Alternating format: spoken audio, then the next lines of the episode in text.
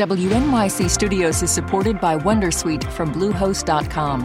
Website creation is hard, but now with Bluehost, you can answer a few simple questions about your business and get a unique WordPress website or store right away.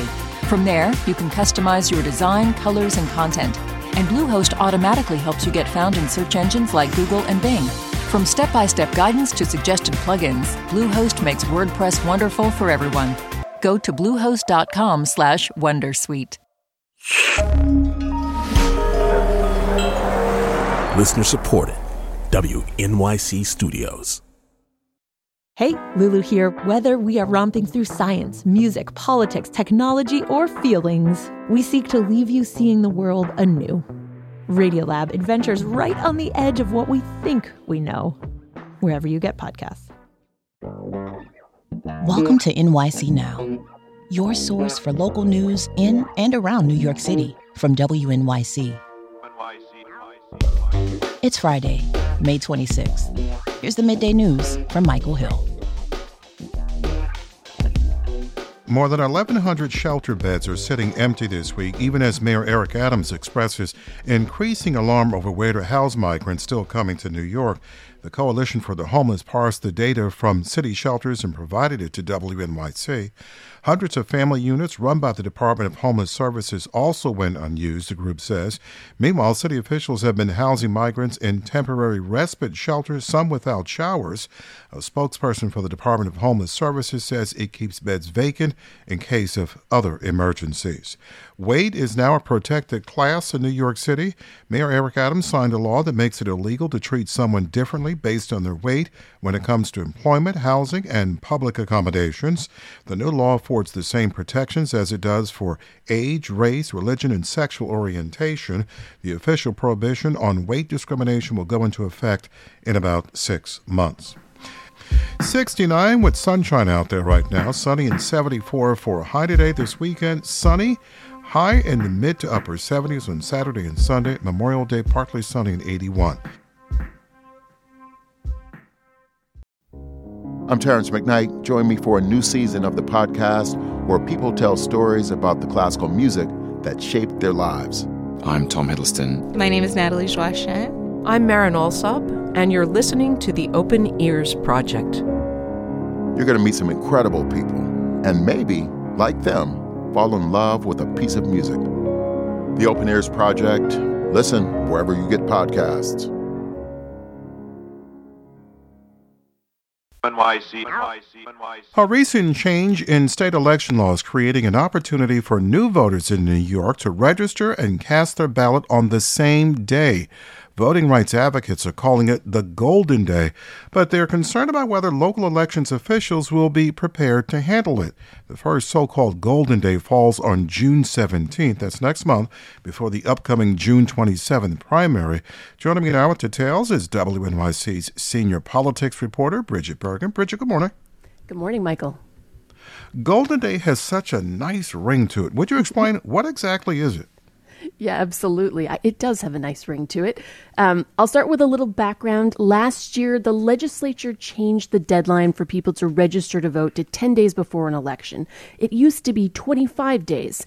So, what would often happen is just as people were starting to pay attention, they'd discover they weren't registered to vote and they'd missed the deadline to register. The state constitution at that point actually said the deadline could be closer to the election, so last year lawmakers made that change, pushing the deadline closer to the election uh, itself. Now you combine that with early voting, which runs for nine days with one day off before an election, and ta da, you have these overlapping deadlines that create a golden day. Are elections officials indeed ready for this, though? It sounds like a big change. It is, and I will say that at least here in New York City, they are ready. I spoke with New York City Board of Elections Deputy Director Vincent Ignizio, who laid it out for me, although I should note he does not use the Golden Day na- nomenclature. There is, in fact, a day in which you can uh, fill out your form and bring it to a board office and then vote the same day and or go to the poll site um, and fill out an affidavit ballot and actually vote on the same day. Now, just to be totally clear, there are only certain people eligible for Golden Day, Michael. You must be a new voter, so maybe you just turned 18 and you hadn't registered yet, or maybe you just moved to New York State uh, at least a month ago and you hadn't you didn't have a chance to update your registration. If you want to vote in the June primary, you also have to register in a party that is holding a primary. And so if you're already registered and you just want to change your party affiliation, that deadline has passed. That was February 14th. This Golden Day is only for new voters. Always, always some fine print there to pay attention to. this sounds as if it would be good for voters and people. Why do voting rights advocates have concerns about this, though?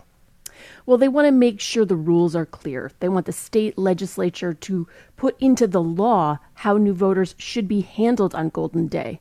Susan Lerner of Common Cause New York says it's about ensuring there is clarity across the state.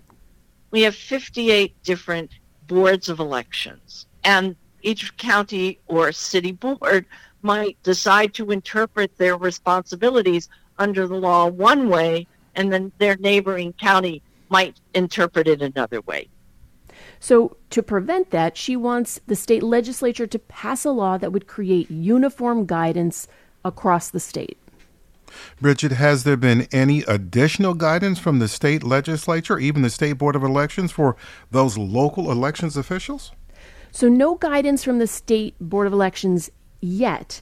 But there is a bill working its way through the state legislature that could address these problems. It's sponsored by Brooklyn Assembly member Robert Carroll and State Senator Brian Kavanagh of Manhattan. I spoke to Carroll, who said this bill would make it part of election law that people could register and vote on this golden day. Under this bill, eligible individuals can appear at their polling site.